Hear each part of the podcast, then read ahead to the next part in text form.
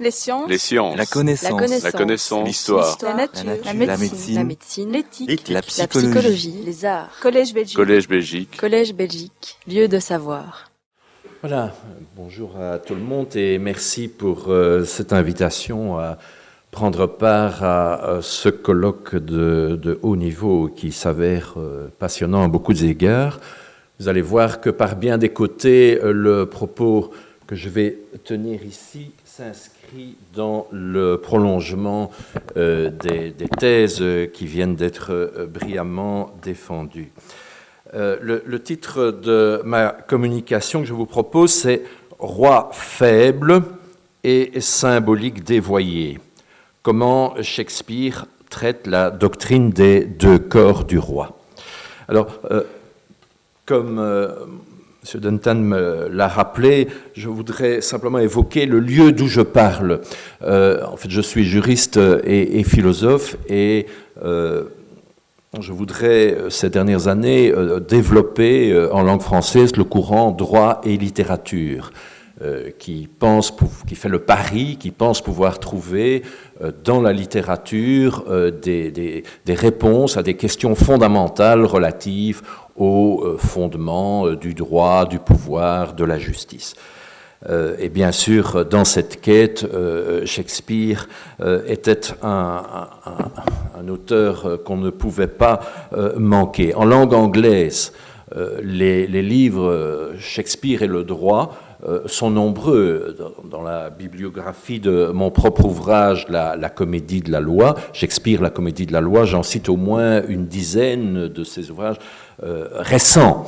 En langue française, il y a encore beaucoup à faire.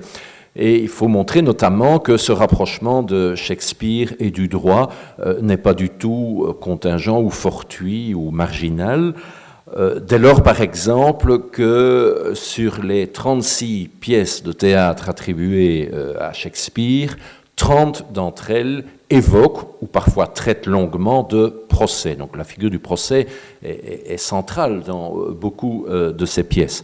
Les biographes de Shakespeare ont montré aussi que lui-même, à titre de témoin, de demandeur ou de défendeur, avait été impliqué dans un très grand nombre de procès de son vivant.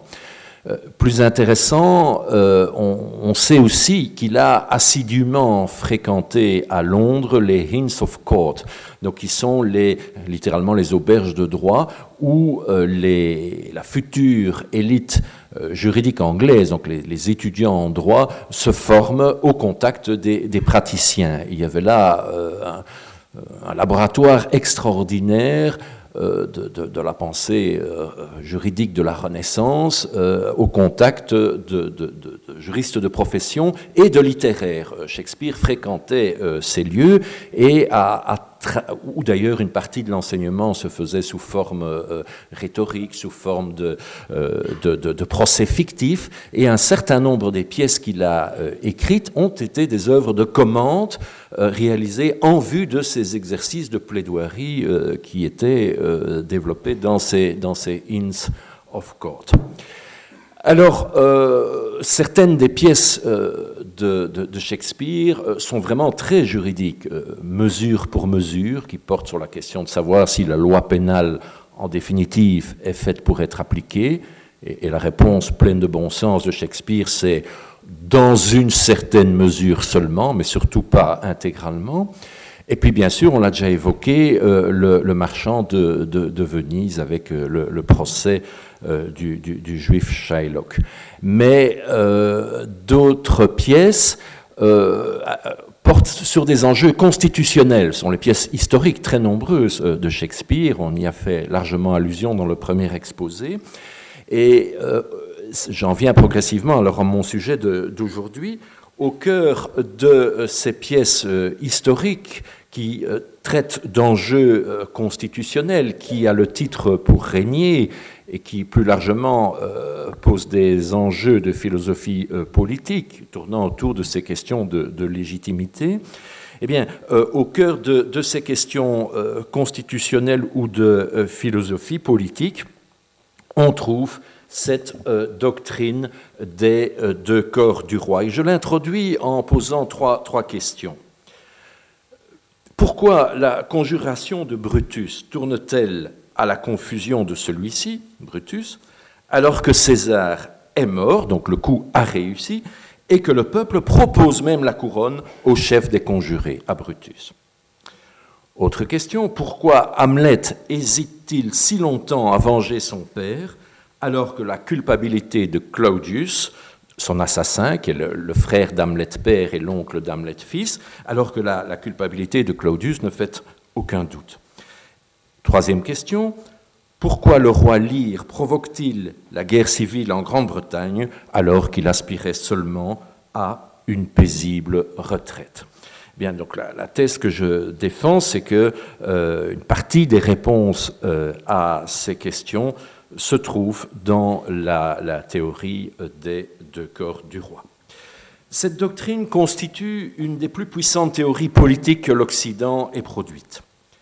Fruit des spéculations théologiques du Moyen-Âge, relativement à la double nature du Christ et de ses rapports avec l'Église, cette doctrine, une fois sécularisée, sera à la source de nos concepts modernes d'État et d'institution.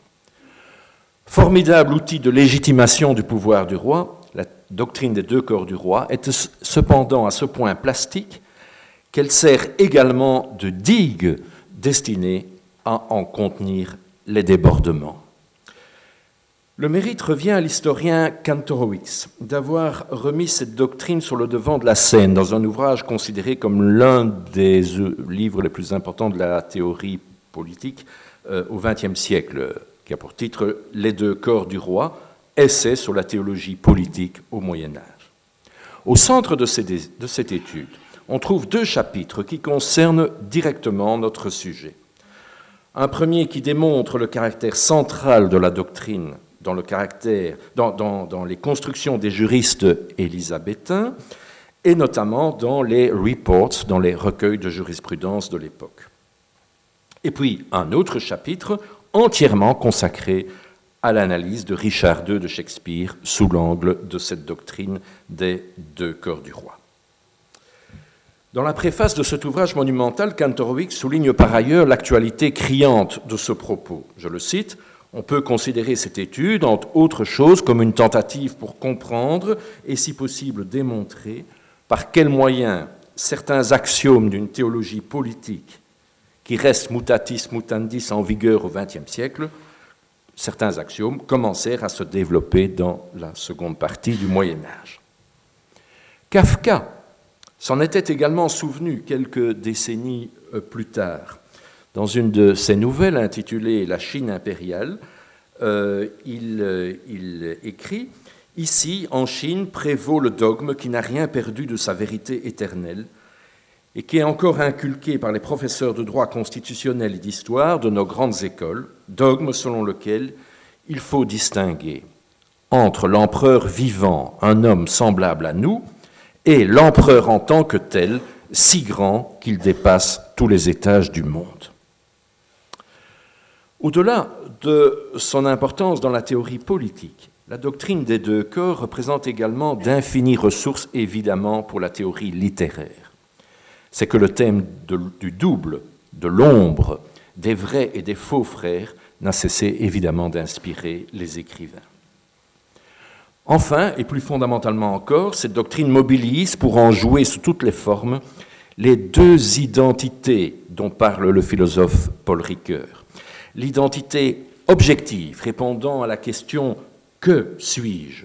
et qui se traduit notamment par les mentions objectives de l'état civil, et puis face à elle, dans un rapport critique permanent, et on retrouve un des thèmes de la très belle conférence qui m'a précédé, on retrouve cette idée de l'oscillation de l'identité problématique, et bien cette identité problématique, et ce sera tout mon thème d'aujourd'hui, se retrouve en chacun de nous, et surtout si nous portons une couronne sur la tête. Donc, dans un rapport problématique à l'identité objective, nous trouvons l'identité narrative, et qui mieux que les romanciers ou les dramaturges pour nous parler de notre identité narrative. L'identité narrative qui répond à la question non pas « que suis-je » mais « qui suis-je » ? Donc, une identité beaucoup plus qualitative qui s'altère au fur et à mesure de nos contacts avec les autres, une identité qui se transforme, et surtout quand l'accélération de l'histoire, évidemment, donne une acuité plus grande à ces questions. Eh bien, on comprend que située au carrefour de tous ces enjeux politiques, philosophiques, narratifs, la doctrine des deux corps du roi allait fournir à un dramaturge de la trempe de Shakespeare un matériau d'une exceptionnelle richesse. La récurrence de la doctrine des deux corps dans l'œuvre de Shakespeare s'explique plus encore que par sa pertinence dans le débat politique de son époque, par ses ressources dramatiques infinies qu'elle recèle. Ce personnage dédoublé, qui ne cesse de se demander s'il est, s'il pourrait être, s'il veut encore être à la hauteur du rôle qu'il est censé jouer, ce personnage divisé n'a cessé de fasciner Shakespeare. Lui, le poète du double, y découvre les fascinants jeux de miroir dont il va décliner les infinies combinaisons. Le thème de ce roi aux deux corps devient alors plus largement paradigme de la nature humaine elle-même, traversée par ce qu'on peut appeler la faille anthropologique. Traversée par cette faille anthropologique, les rois shakespeariens font devant nous l'expérience du « je est un autre ». Et leur corps tiraillé entre animalité et sainteté, raison et folie, parfois parodié, parfois déguisé, parfois métamorphosé, corps de gloire et de souffrance, qui insiste encore parfois sous forme de cadavre et de spectre, ce corps ne cesse de nous poser la question qui est la nôtre aussi, qui suis-je ? Alors pour développer ces idées, commençons par rappeler en quelques mots les grandes lignes de cette doctrine canonique, c'est le cas de le dire, de cette doctrine des deux corps du roi. Elle est le fruit d'une lente élaboration historique dont les prémices remontent au premier temps de l'Église et elle vise au fond à développer tous les effets de la thèse du roi comme imago Dei, image de Dieu sur terre. En tant que lieutenant ou image de Dieu sur terre, le roi emprunterait en effet quelque chose de la double nature du Christ.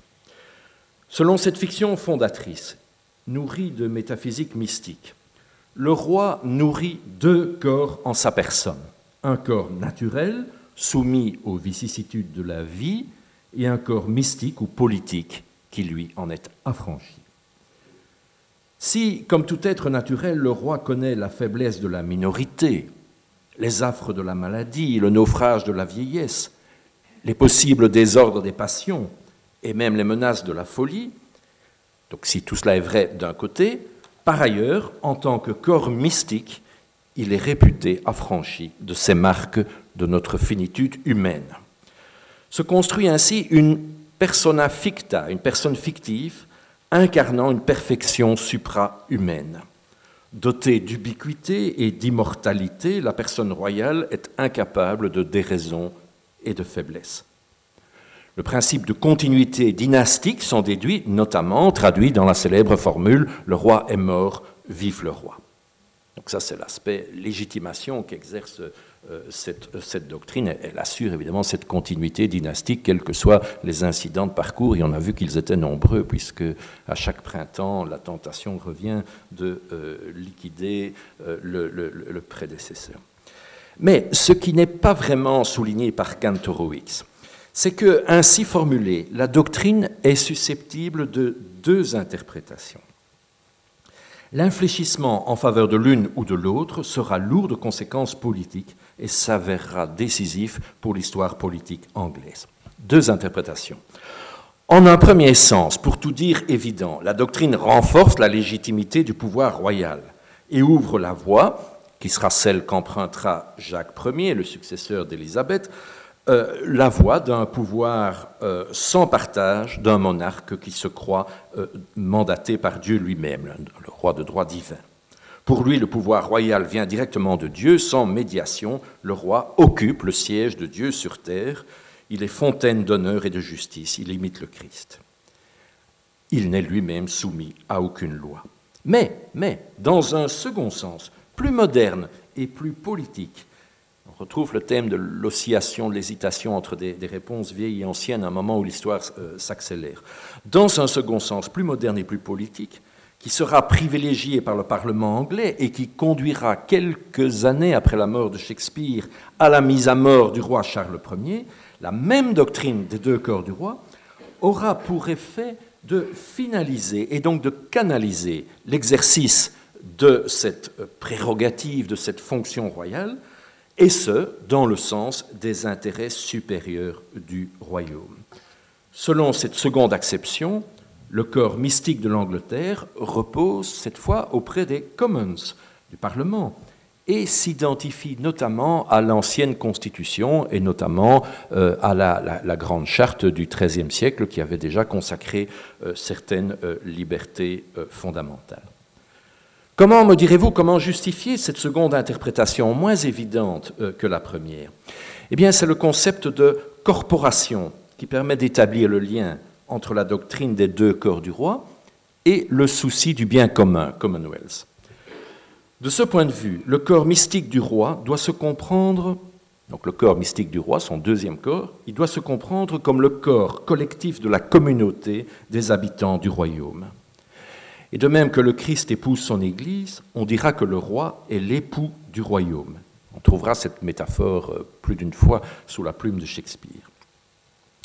Une autre métaphore présente également sous la plume des juristes de l'époque Tudor, aussi bien que dans la bouche des protagonistes de Shakespeare, une autre métaphore est celle de la tête, le roi, et des membres, les sujets, ou encore celle du tronc, de l'arbre et des branches. De cette deuxième interprétation se dégagent des corollaires qui, loin de favoriser cette fois une souveraineté sans limite du souverain, des corollaires qui ont pour effet de le mettre en surveillance, de le mettre sous tutelle. Ainsi, par exemple, le principe d'inaliénabilité du royaume. Le roi ne peut pas vendre des parties du territoire à l'encan. La personne physique qui porte la couronne ne peut disposer à sa guise du royaume. Alors, ça, c'est je pense, une clé d'interprétation intéressante des pièces politiques de Shakespeare, en écho aux préoccupations de son époque, et je pense vraiment que, j'essaye de le démontrer dans le livre, il y est fait allusion à cette doctrine des deux corps du roi à de très nombreuses reprises, mais je ne voudrais pas dissimuler en contrepoint une interprétation rivale, celle que j'emprunte au critique polonais Jan Kott, beaucoup plus matérialiste, beaucoup plus machiavélienne, et je pense que là encore, on en trouve des échos chez Shakespeare, toujours dans cette problématique de la mise en discussion des grandes théories canoniques, des grandes réponses classiques, qui, même si elles sont susceptibles, comme je viens de le dire, de deux interprétations, n'épuisent pas le sujet. Alors, quelques mots en contrepoint sur cet autre éclairage par Jan Kott, un éclairage plus machiavélien, plus matérialiste. Je cite Jan Kott qui dit ceci. « Pour Shakespeare, l'image du pouvoir est la couronne. Elle est lourde. On peut la saisir de ses mains, l'arracher de la tête du monarque mourant et la poser sur la sienne, alors on est roi, alors seulement. » Donc, vous voyez, le ton est donné, on arrache soi-même la couronne, le roi n'est plus loin du Seigneur, je veux dire, bénéficiaire de l'onction théologique. Si les rois, ben, c'est en fonction du succès de ces manigances. La politique n'est jamais que l'art de conquérir le pouvoir. Pour Kott, le règne des Tudors ne diffère en rien à cet égard de celui des York et des Lancastres qui les ont précédés. C'est toujours la même musique, une lutte à mort pour la couronne, une chaîne ininterrompue d'atrocités et de forfaitures, un cycle sans fin de manigances pour le pouvoir qui s'entame par la révolte contre le roi en place et se clôt par les manigances ourdi contre son successeur. Dans cette lutte sans merci, chaque pas qui rapproche un prince du pouvoir suprême le rapproche aussi de sa propre fin, comme si le mal engendrait nécessairement le mal et que chaque crime appelait ses vengeurs. comme une ronde infernale, parfois grotesque, où les Henri succèdent aux Édouard et les Édouard aux Richard, les princes de Galles aux ducs d'York et ces derniers aux Northumberland. Cette implacable loi historique qui broie les êtres et s'impose dans l'indifférence absolue aux catégories morales, comme aux bonnes ou aux mauvaises intentions des protagonistes. Donc cette implacable loi de l'histoire, Kott la qualifie de grand mécanisme. Comme un grand escalier que gravit sans trêve un cortège de rois et dont la dernière marche n'est séparée de l'abîme que d'un seul pas. Cette loi, du reste, je le note au passage, n'est pas le monopole des régimes monarchiques. Elle est à l'œuvre aussi dans les pièces romaines, les pièces républicaines de Shakespeare.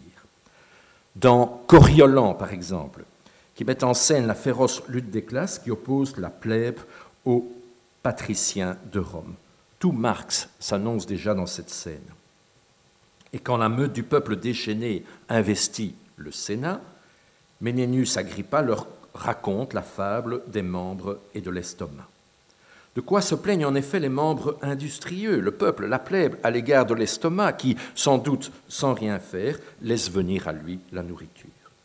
N'est-il pas, lui, l'estomac, le centre de distribution grâce auquel les membres reçoivent les aliments qui leur sont nécessaires?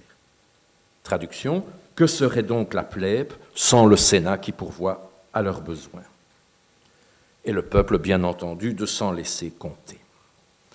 On ne peut s'empêcher d'évoquer ici la loi d'entre-dévorement qui, selon François Mauriac, caractérise la création dans l'ordre des corps à tout le moins. Ce n'est plus le corps mystique ou angélique qui purge les faiblesses du corps naturel, mais tout au contraire, c'est le corps naturel qui entraîne les êtres dans sa sauvagerie animale. Cette loi de l'entre-dévorement dirait la vérité de l'histoire des hommes, marquée par le meurtre originel de Caïn, et qui ne cesse de répéter à travers les vicissitudes de l'histoire. Selon cette interprétation donc, matérialiste, l'histoire elle-même devient un personnage, et le plus tragique, assurément.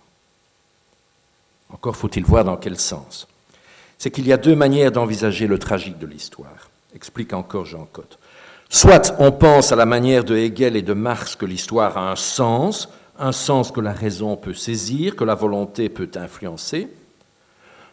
Dans ce cas, le tragique réside dans l'inévitable prix que l'humanité, les générations présentes, les damnés de l'histoire, le prix que l'humanité doit payer pour contribuer à l'accouchement de lendemain meilleur.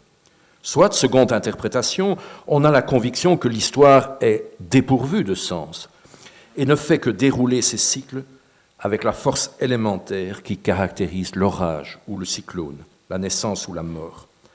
On songe alors aux derniers mots de Macbeth, cette phrase très partie célèbre où il dit « la vie, un récit raconté par un idiot, plein de son et de furie, et qui n'a pas de sens ».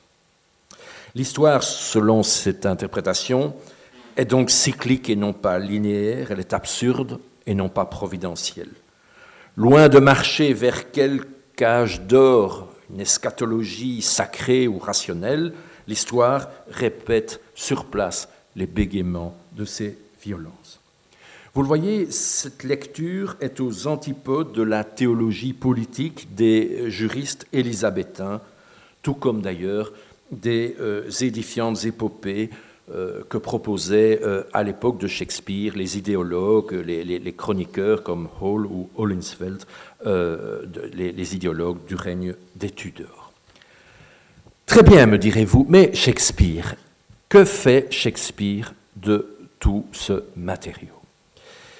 Eh bien, bien sûr, il participe de l'actualité de son temps, avec notamment les prudences nécessaires dues aux guerres de religion, aux guerres de succession, et l'ambivalence est, ne serait-ce que pour ces raisons-là, ce n'est pas la seule ni la meilleure des raisons, mais l'ambivalence est toujours présente dans les textes de Shakespeare pour toutes ces raisons. Donc il participe de l'actualité de son temps, il a lu les chroniques de Hall et Holinshed, il n'ignore pas, du fait de sa fréquentation des Inns of Court, il n'ignore pas les enjeux constitutionnel des contentieux qui se discutent dans les cours de justice. Et pourtant, Dieu merci, Ces pièces, les pièces de Shakespeare, ne se réduisent ni à la chronique historique, ni aux pamphlets politiques, ni aux argumentaires judiciaires. De tout ce matériau, le poète fait autre chose. Une dramaturgie du pouvoir et des passions qui nous parle aujourd'hui encore. Au cœur de cette performance théâtrale, on trouve le thème du corps, auquel la doctrine du corps invite évidemment, si évidemment. Combien suggestives ces métaphores que charrie le discours de ses contemporains. La tête, couronnée mais aussi coupée, les membres, dociles, mutilés ou rebelles, le tronc, parfois greffé d'horribles plantes, et les branches, le mari et l'île épouse, mais aussi le monstre à deux corps, l'époux polygame, le serpent amphisbène, toutes choses qu'on trouve au détour des pièces de Shakespeare. Ce discours frémissant qui oscille entre le ridicule et le sublime, Shakespeare s'en empare et en joue de mille façons. Ce corps du roi, de la reine, parfois des enfants, parfois des rivaux, de la nation, ce corps, il va le décliner sous toutes ses formes, exhibant ainsi un fascinant kaléidoscope du pouvoir. Corps dédoublé, bien entendu, dont le thème du miroir, dédoublement du dédoublement, dont le thème du miroir, si souvent sollicité, va démultiplier les mises en abîme. Corps infans, qu'on met en tutelle, qu'on protège, qu'on manipule. Henri VI, dont on a parlé, est sacré roi à 9 mois, ou qu'on assassine dans Les Enfants d'Édouard. Corps délabré, gagné par la sénilité, le roi Lear. Corps délirant, en proie à la mélancolie, Hamlet, ou à la démence, Lear encore. Corps angélique, Henri VI. Corps animal, Richard III, monstre. Corps cadavre, Jules César. Corps spectre, Hamlet. Corps fantasmé dans les songes, Macbeth. Corps déguisé dans Henri IV. Corps parodié par le fou dans le Roi Lire, par Falstaff dans Henri IV. Corps métamorphosé et rendu abject, digéré par les vers, transitant par les viscères d'un mendiant, ce sont les métaphores crues, les images crues de Hamlet. Corps métamorphosé et transcendé par le jeune prince Hall qui, au moment de ceindre la couronne, abandonne la chrysalide de son corps de débauche et adopte le nous de majesté. Jamais, en dépit de la proximité des situations, car ce sont toujours des coups d'État, des abdications, des assassinats dont il parle. Jamais Shakespeare ne se répète pour traiter de cette dualité des deux corps du roi. Il s'y entend, par exemple, pour varier la posture et même la nature du corps du roi. Dans Richard II, la doctrine des deux corps est portée par un roi vivant et agissant, qui se fait le poète actif de la désintégration de sa double nature, dont il est d'ailleurs lui-même, par ses forfaits, la cause. Dans le Roi Lear, le roi renonce à l'action dès la première scène et vit son écartèlement comme un martyr tout au long de la pièce. Dans Jules César, le roi, entre guillemets, parce qu'il n'est pas vraiment roi, on est encore à la charnière de la République, le roi n'a de consistance qu'une fois assassiné, à l'acte 3. Et c'est désormais son corps lardé de 33 coups de poignard qui parle par ses bouches muettes. Dans Hamlet, le roi est mort dès avant le lever du rideau et c'est son spectre qui hante la scène. Du coup, dans chaque cas se modifie le point de vue abordé. Dans Richard II, c'est le roi lui-même qui parle. Il ne laisse à personne d'autre qu'à lui-même le soin de se démettre et ce geste lui arrache des propos inoubliables. Dans Jules César, la perspective adoptée est celle des comploteurs et des fistes spirituels du chef assassiné. La joute rhétorique, on en a parlé il y a quelques minutes, la joute rhétorique qui oppose Brutus à Antoine concentre à cet égard toute l'énergie de la pièce. Dans Hamlet, c'est l'héritier présomptif qui parle tout au long de la pièce. Hamlet fils, justicier mandaté par Hamlet père, au discours dissimulé, pour tout dire spectral, comme celui qui l'envoie. Dans le Roi Lear, le ton est donné par les bouffons, fous, aveugles et autres déments, parmi lesquels je range le Roi Lear lui-même qui s'auto-observe, qui assiste comme entière à l'écroulement du royaume et de la fiction politique qui le porte. Alors de ce thème foisonnant, je tire deux fils conducteurs pour essayer de nous orienter quelque peu dans le maquis de toutes ces pièces et dans la pluralité des interprétations toujours possibles. Deux thèmes. C'est celui du roi faible, vous allez voir, donc au fond le roi qui est mal à l'aise dans ce double costume, assis entre deux chaises ou hésitant entre deux tenues. Et d'autre part, pour terminer, j'aurai quelques mots sur ce que j'ai appelé le symbolique dévoyé, c'est-à-dire l'idée qu'on ne joue pas impunément avec la charge, je vais dire maintenant affective, l'amour politique, la charge affective sous-jacente à cet investissement symbolique que le peuple a toujours besoin de manifester à l'égard de son chef, ainsi en quelque sorte idéalisé. Thème d'abord du roi faible, et je dis dans nombre, sinon dans toutes ces pièces, chez Shakespeare, le roi n'adhère pas, ou plus, ou pas vraiment, au rôle qu'il est censé tenir.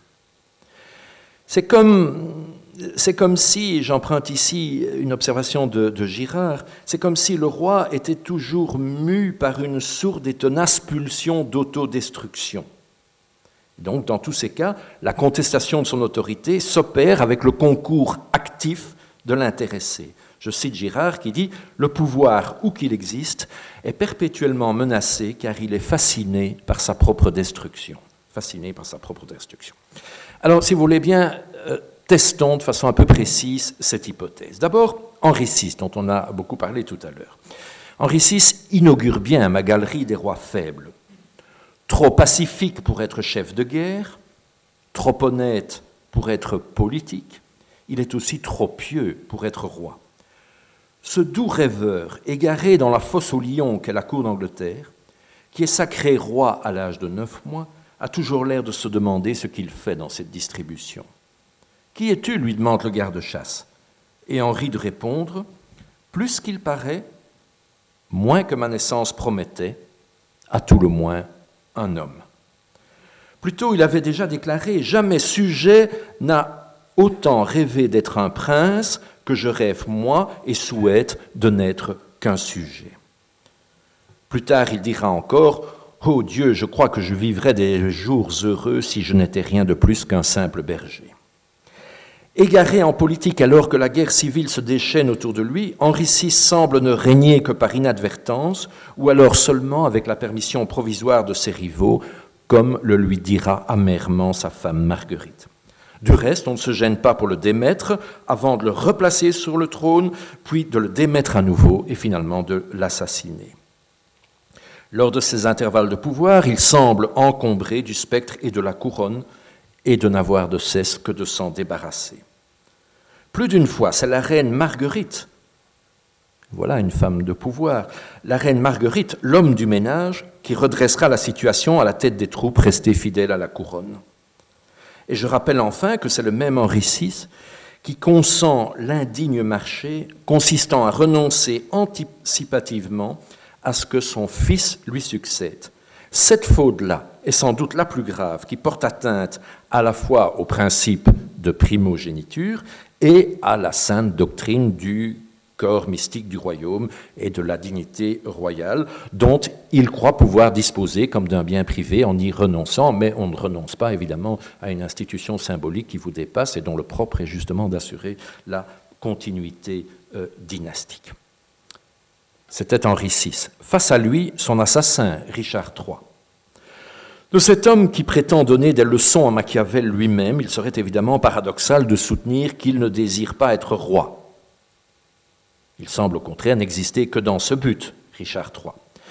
Mais Shakespeare insiste tellement sur l'animalité de sa personne, pas une réplique, y compris dans sa propre bouche, qui ne fasse allusion à sa férocité, à sa monstruosité. Donc cette insistance sur son animalité est telle que l'idée se développe progressivement, que ce Richard ne peut lui non plus réussir la corporation, et cette fois par défaut d'humanité. Si Henri VI semblait trop efféminé pour être l'époux de la nation, en quelque sorte il laisse ce rôle à sa femme, Richard III, quant à lui, n'épouse pas la nation, mais la viole au sens le plus brutal du terme, à l'instar de cette malheureuse Anne qu'il va traîner dans son lit après avoir assassiné la moitié de sa famille. Ni Henri VI, ni Richard III ne sont donc à la hauteur de la fonction royale qui implique l'union mystique des deux corps. Le premier présente une constitution physique, clin d'œil des mots, la constitution est à la fois physique et juridique. Le premier, donc Henri VI, présente une constitution trop chétive, il est l'archétype du roi égaré en politique. Le second présente une constitution trop brutale, il est l'archétype du roi monstrueux. Autre exemple, avec le duc, assimilons duc, prince et roi, avec le duc qui règne sur la ville de Vienne imaginaire dans la pièce Mesure pour mesure, nous sommes confrontés à un autre cas de figure, celle du roi en congé, qui prend un retrait volontaire, qui fait un pas de côté, le temps de mener une expérience, on dirait aujourd'hui en sociologie, d'observation participante, qui lui permet de faire coup double, laisser le régent Angelo qu'il a choisi accomplir la sale besogne d'un retour à l'ordre dans une cité qui avait passablement décliné, puis revenir dans un second temps pour établir une harmonie tolérante et marier tout le monde. On est dans une de ces pièces de Shakespeare dont on ne sait pas si c'est une comédie ou une tragédie, ça se termine par un mariage général. Ici, on ne peut pas parler, à propos de ce duc qui fait un pas de retrait, on ne peut pas vraiment parler de roi faible, encore qu'il y a des épisodes intéressants. Pendant qu'il s'est mis en retrait, il reste quand même présent, il écoute, il est déguisé en moine, et il entend ce que, dans les bas-fonds de Londres, dans les tripots et les tavernes, on raconte sur lui. Et donc, il doit assister passivement à une sorte de mise à nu de la fonction royale, c'est intéressant. Donc, ce n'est pas vraiment un roi faible, il s'agit plutôt d'une parenthèse provisoire dans l'exercice de la fonction royale. Encore une manière pour Shakespeare de tester une idée potentiellement subversive. Une idée potentiellement subversive. Que se passe-t-il pendant le suspens de la corporation, dans l'interrègne ? Joue-t-on impunément avec le crédit qui s'attache à la fonction suprême ? Que devient le corps naturel du roi une fois qu'il est, je disais mise à nu, une fois qu'il est dépouillé des signes de sa majesté. Quatrième cas de figure. Le turbulent prince Hall, futur Henri V, qui nous livre une autre variété de ces monarques problématiques, cette fois le roi encanaillé. À l'école du truculent Falstaff, le jeune prince fait en effet les 400 coups pendant que son père s'en désole. Tels ces princes de mal-gouverne, Lord of Misrule, qui régnaient dans les Inns of Court au moment du renversement carnavalesque, Falstaff imagine toutes sortes de règles aussi anarchiques que fantaisistes qu'il propose à son élève, futur roi, d'adopter le jour où il montera sur le trône. Les deux comparses en viennent même à échanger leur rôle. Donc le futur roi joue le rôle du bouffon, les deux compères jouant à se déposer mutuellement, l'irrévérence est à son comble. Rarement l'auguste doctrine n'aura été aussi efficacement tournée en dérision, ou en tout cas problématisée. Encore un exemple, et de taille, peut-être un des exemples les plus frappants de cette théorie du roi faible, c'est évidemment Richard II qui combine plusieurs de ses traits. D'une part, il s'encanaille lui-même en corrompant ses augustes fonctions par ses vilainies. Par exemple, pour renflouer les caisses de l'État, il vend par morceaux des éléments du domaine public. Il s'assied aussi sur les règles augustes du droit successoral anglais, ce qui est très dangereux parce que ça mine évidemment la branche sur laquelle son propre pouvoir est assis. Donc il s'encanaille lui-même dans un premier temps, et puis au moment où tout ça suscite la révolte et qui va être déposée, eh bien il semble se complaire dans le long déchirement qui l'amènera finalement à dissocier lui-même très explicitement son corps naturel du corps mystique du royaume. Donc il va se déposer lui-même, il dit « Seul moi peux me déposer ». Donc Richard II, le roi corrupteur, avant de devenir le roi poète de sa propre déchéance. Dans Jules César, le roi faible n'est pas César, bien qu'il hésite à ceindre la couronne que la plèbe s'obstine à lui proposer. Il n'y a pas que l'hésitation de Brutus. On évoque aussi César qui, à deux reprises, a repoussé cette couronne, mais on sent bien que la troisième fois, il va dire oui. Donc, le roi faible, pour mon interprétation, n'est pas César, mais plutôt Brutus, qui, bien qu'il ait mené avec succès la conjuration, va déserter politique, éloigné de moi ce calice, la scène politique, dès l'instant où il est confronté à la réalité du pouvoir et surtout à ce qu'il ne supporte pas, les manifestations de la ferveur populaire, illustrant ici la figure du roi renonçant.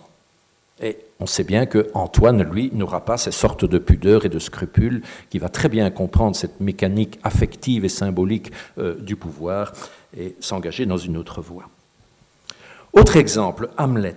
Faut-il vraiment y insister? Hamlet est l'archétype du roi faible. Je dirais cette fois le prototype du roi hésitant, parce que lui aussi hésite au seuil de la couronne. Le jour où il venge son père, c'est lui qui va monter sur le trône. Donc ce n'est pas seulement l'hésitation devant l'œuvre vengeresse, c'est aussi l'hésitation devant l'exercice du pouvoir. Alors que le spectre de son père lui met en quelque sorte le glaive vengeur entre les mains, Hamlet fils va s'interroger toute la pièce, se posant pour l'éternité cette question, être ou n'être pas homme et vivant sans doute, mais aussi vengeur et ainsi roi du Danemark. Nouvelle variété de roi faible avec Lear. Voici cette fois le roi démissionnaire. Arrivé au terme d'une longue existence, le roi Lear est fatigué et rêve d'un arrangement qui lui permettrait à la fois de conserver la dignité royale, tout en se débarrassant des charges et des soucis qui l'accompagnent. Donc négocier quelque chose du corps mystique, garder les avantages et pas les inconvénients. Il envisage de surcroît, comme ça a été très bien rappelé, de partager son royaume à l'encan entre ses trois filles qui l'opposent dans une curieuse et pour tout dire perverse compétition d'amour. La perversité de ce plan ne tarde pas à déclencher une cascade de malheurs et Lear est désormais condamné à arpenter la lande comme une âme en peine avec cette nouvelle variante de la question d'Hamlet, être ou avoir été roi. Alors, je termine cet inventaire des rois faibles par un contre-exemple, un seul, figure quasi unique, sauf erreur, de monarque positif, Henri V, alias l'ancien prince Hall qui s'était encanaillé et dont je parlais tout à l'heure. Dans la première version de la pièce intitulée Henri IV, nous l'avions laissé en bien mauvaise compagnie. Mais voilà que Shakespeare compose une suite à cette pièce dont l'unique objet semble être de compter les épreuves initiatiques du jeune prince partagées entre trois modèles de paternité. Celle dévoyée de Falstaff, j'en ai parlé, celle de son père réel Henri IV, qui s'évertue à lui proposer de bons conseils, mais qui lui-même ne parvient pas à faire oublier la forfaiture par laquelle s'était inauguré son propre règne. Et enfin, troisième figure tutélaire ou paternelle, celle du Lord Chief Justice, le grand juge. Dans le passé, ce prince Hall, dans ses facéties avec Falstaff, Hall avait défié le grand juge, et celui-ci, du reste, au risque de sa propre vie, avait fait incarcérer le troublion. Voilà maintenant qu'au moment de succéder à son père, le prince Hall fait publiquement allégeance au Lord Chief Justice, rendant hommage à son sens de l'État et se soumettant à ses conseils. Je le cite. « Vous serez comme un père pour ma jeunesse, et je saurai humblement soumettre mes desseins aux sages directives de votre longue pratique. » Voilà donc notre prince Hall transfiguré, devenant, pour le plus grand bonheur de ses sujets, Henri V, le roi bien-aimé, incarnant ainsi une harmonieuse corporation. Et c'est le même Henri V que l'on retrouvera arpentant le bivouac de ses troupes à la veille de la bataille d'Azincourt. Déguisant d'abord son rang, c'est toujours l'idée de déguiser son rang, le voilà qui, à la veille du combat, va deviser avec des compagnons d'armes et il soutient la thèse, je le cite, « Le roi n'est jamais qu'un homme comme moi ». Donc il cache qu'il est le roi et il dit aux autres hommes, ben, « Au fond, le roi, il n'est qu'un homme comme moi. La violette a le même parfum pour lui que pour moi. Le ciel a le même aspect. Tous ces sens obéissent à la nature humaine. On retrouve des accents comparables à ce que Michel Meyer avait rappelé à propos de Shylock, qui disait « quand on nous chatouille, on rit, nous avons des yeux pour pleurer ». Donc, unicité de la nature humaine.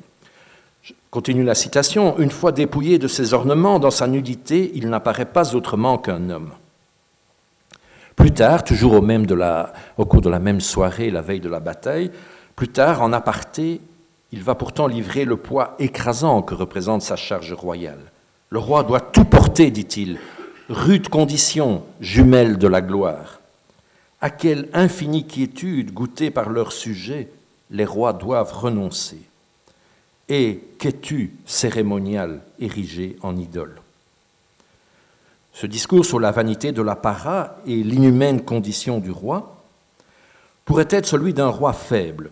Mais, après cet instant de découragement qui nous le rend en quelque sorte plus proche et plus humain à la veille de la bataille, Henri se ressaisit et trouve les mots géniaux pour tout dire qu'il faut pour galvaniser ses troupes. Il dit ceci, si le roi n'est qu'un homme, enfin c'est moi qui le dis, je transpose, si le roi n'est qu'un homme comme eux, comme vous les soldats, et qu'ensemble nous partageons les affres du combat, alors c'est que, d'une certaine manière, vous aussi, les sujets, les soldats, vous êtes des rois.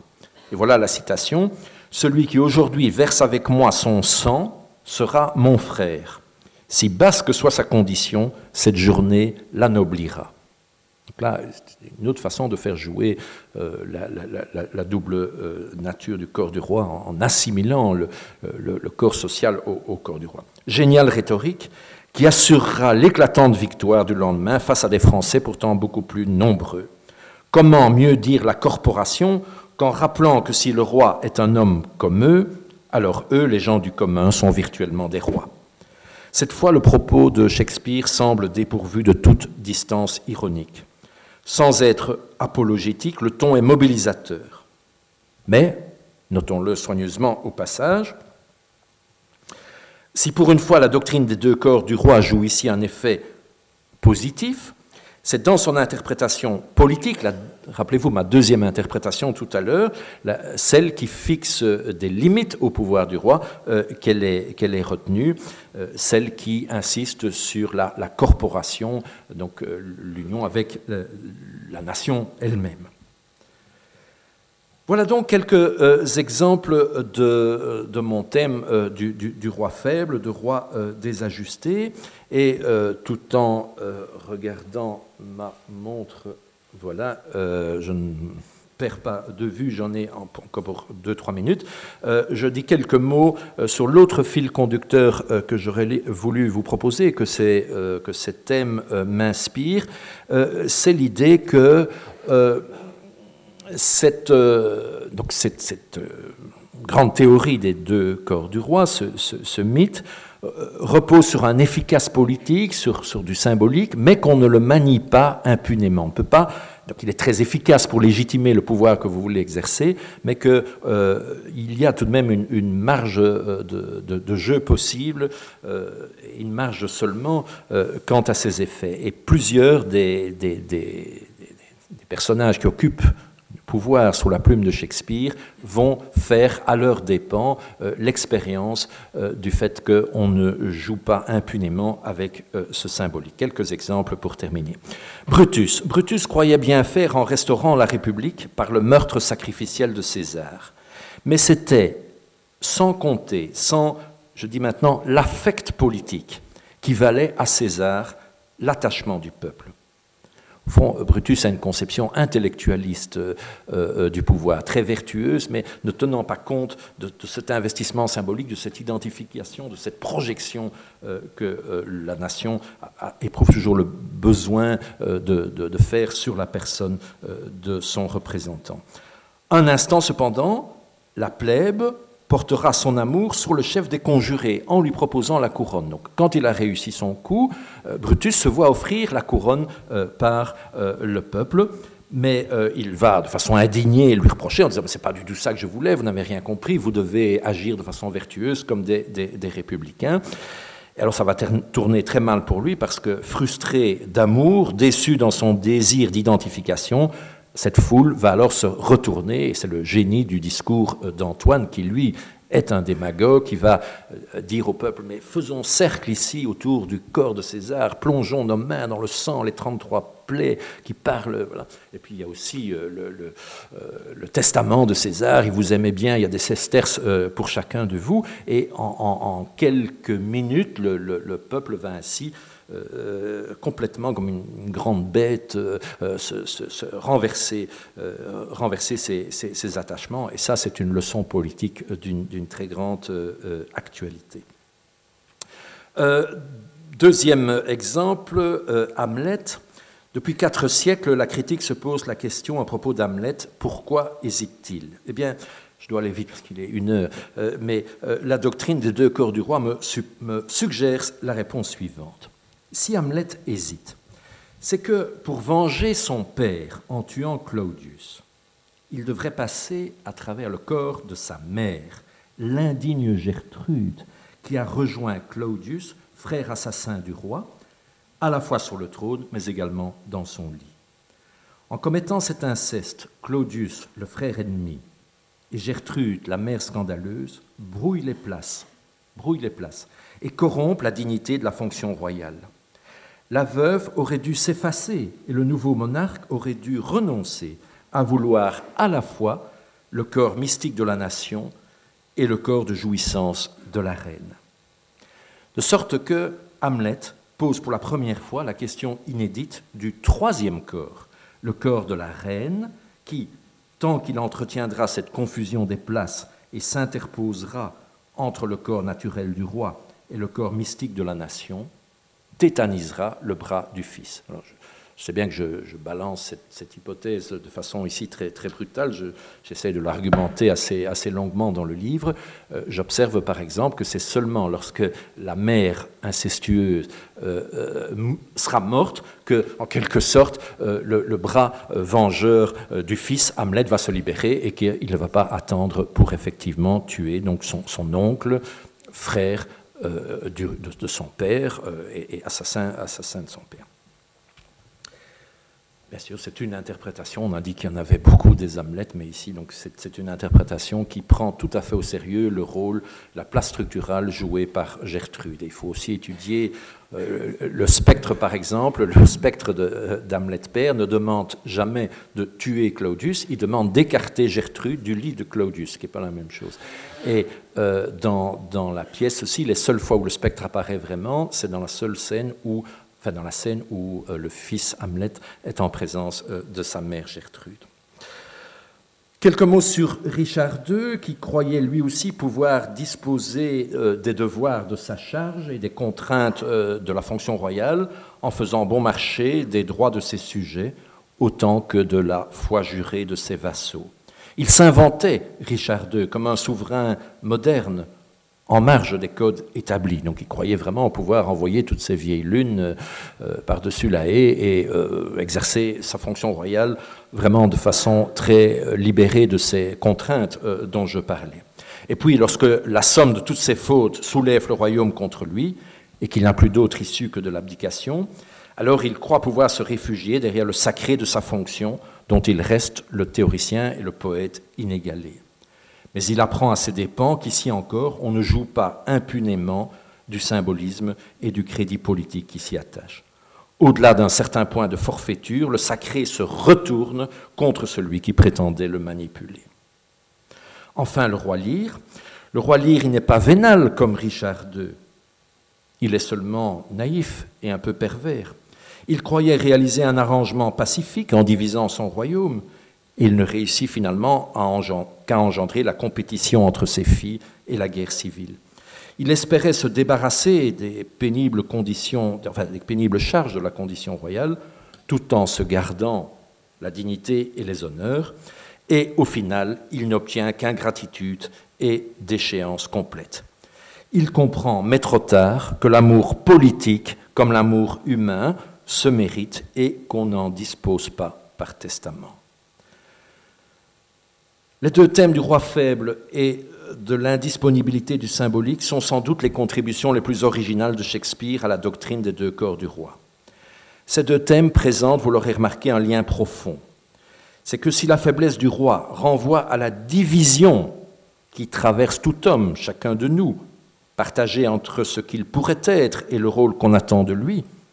En revanche, le symbolique, comme le suggère son étymologie, symbolon, le symbolique s'entend quant à lui des techniques sociales, discours, pratiques, récits, rites, qui visent à rassembler les sujets et ainsi renouer le lien social. Aux sujets divisés comme aux foules orphelines, le symbolique confère repères et limites. Ce symbolique est structurant et instituant. Littéralement, il fournit une constitution aux animaux politiques que nous sommes. Certains, cependant, sont écrasés ou aliénés par lui. D'autres s'imaginent pouvoir s'en affranchir et lui substituer une règle à leur main. On a vu que Shakespeare explorait ces deux voies de la folie, de la déraison humaine. Chemin faisant, Shakespeare bouscule ainsi certains poncifs, comme celui qui nous incite à penser que les chefs aiment toujours commander et que les hommes répugnent toujours à obéir. Tout au contraire, le poète nous montre des rois qui répugnent à ordonner et des sujets qui aspirent à la servitude.